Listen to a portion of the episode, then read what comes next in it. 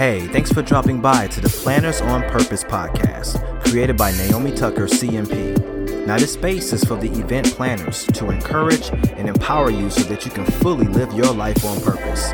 So before we dig in, please take a moment to subscribe so you get future shows. Now, here she comes, your host, Naomi.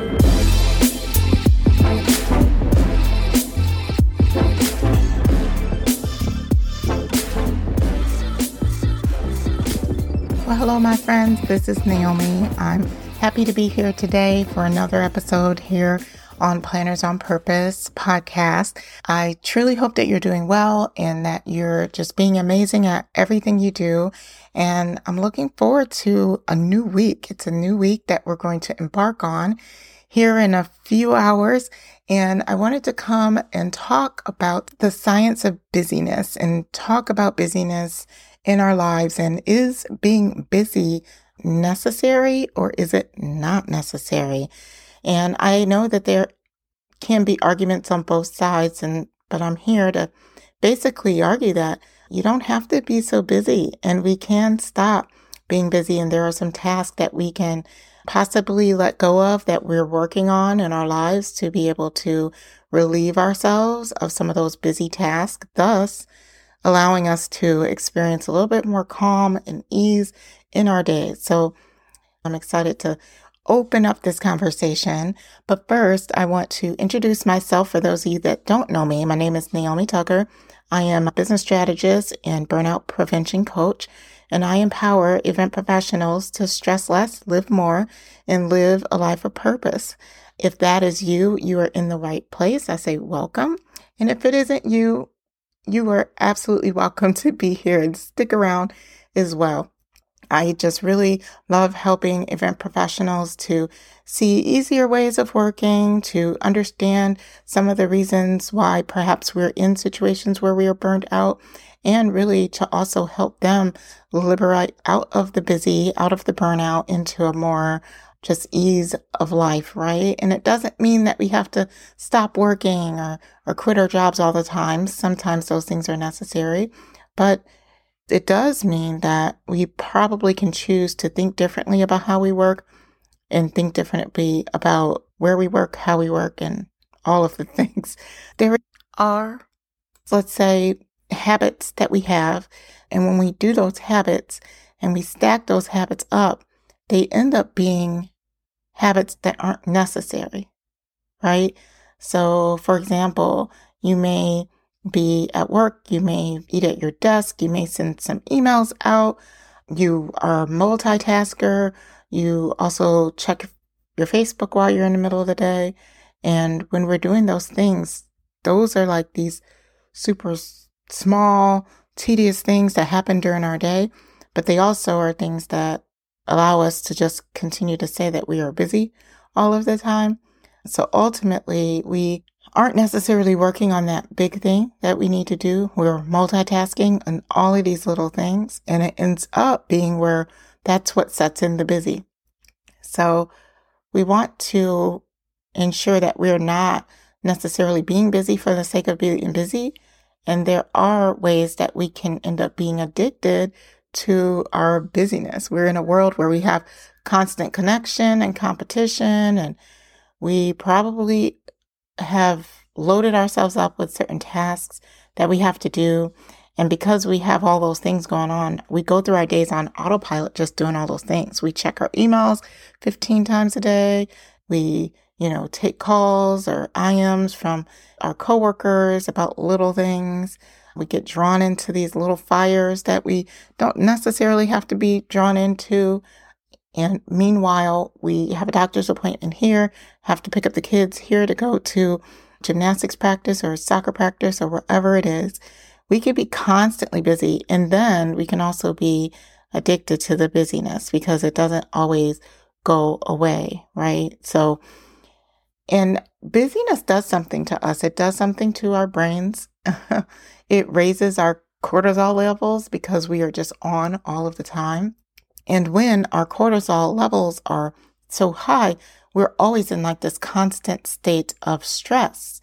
And it's no wonder that it has been said that the levels of stress in America have increased in recent years, and up to, I believe, one third of Americans, they're suffering right now and they're in a chronic stress in the workplace. Well, a lot of that is because we are putting ourselves into this situation where we have these enhanced levels of cortisol as a baseline. And then when you do experience a major stressor in terms of getting a deadline completed, or maybe a another project comes in, that can send up our cortisol levels even more. And that can just plunge our whole body into some crisis mode, putting us at risk for other things like burnout, of course, and even things like, you know, heart disease or other complications with our health. So stress is something that many of us, especially in the United States, we have grown used to. But just because we're growing used to doesn't mean that our body doesn't still feel that stress and even feel that chronic stress. And we definitely need to be more aware of it, because although we feel like we're used to it, our bodies are still experiencing this stress and addicted to the act of doing. So it's no surprise that there's more than fifty percent of us that are just doing something all of the time, and we become addicted to doing. It's hard for us to sit still, for us to reflect and think if our next steps are the next steps we should be taking. It takes a lot of intentionality to be able to do that. However, that is exactly the way that we undo the busy in our lives. And I'll give you a few ways that you can undo the busy from your life, right? And many of these ways are things that you probably have already heard. And so it's all about practicing being a little bit present with some of the things that we do throughout the day. It's being intentional about our to-do list as we're going into our work week, as we go into every single day. Putting out there, hey, here's three things that I need to get done. You know, come hell or high water, I have to get these three things done. Everything else that happens today, it doesn't matter, but these three things need to get done, right? So putting your big three or your big to-do items on your list and sticking to that, starting with those first. And then if there's other small tasks that you need to do, like check your email, respond to a colleague, all those little things that can come after you get your majors done. And there'll be so much relief, especially like when I have done this, I've done this for a long time. But when I've done that, it's there's so much relief in actually completing those things and knowing that, hmm, I've gotten everything done that I need to do for myself. You're so much more at peace, and anything that comes in is just extra. It feels so much better starting off your day that way. Another thing that you can do is just take time to connect with people when you're able to connect to them, instead of just randomly sit, sending off emails. Maybe give them a phone call and just say, hey, can we jump on a Can we jump on a Zoom or a Teams meeting really quick to just talk through your questions and connect with them, listen to them, and have an actual conversation where you can smile with them. You could do this in person too. If you are in an in-person office or you do have that opportunity to meet in person, just take time to like connect with people. And literally that just that connection that you're able to have really will help you to just get out of that next busy thing that you need to do. Another thing that you can do during the day is disconnect, really disconnect, because some of the distractions that allow us to just be quote unquote busy are the things that occur like in front of us, the, the random surfing on the internet that you probably shouldn't be doing, but you're doing anyway, checking your Facebook and your Instagram and TikTok and all the things well, during your day also can prevent you from doing the things that you need to do. So try to disconnect, and a good a good habit to actually instill is going for a walk without your phone. Just Just leaving your phone, going for a little walk around your block, or if you're in an office, go around your office without your phone. And when you're doing that, you're not even thinking about your email or thinking about your phone. You're literally just observing everything that's around you. So try to go out for a walk, and when you're out there, engage all of your senses. What do you hear? What do you see? What do you smell? How does how does the ground feel when your feet are on the ground? Those are some things that can help you and help your mind get out of the state of always having to do. And then finally, just consider your whole purpose. What are you there for? What lights you up, right? And get more centered on doing those things. And that usually aligns like what your to-do list is during the, during the day.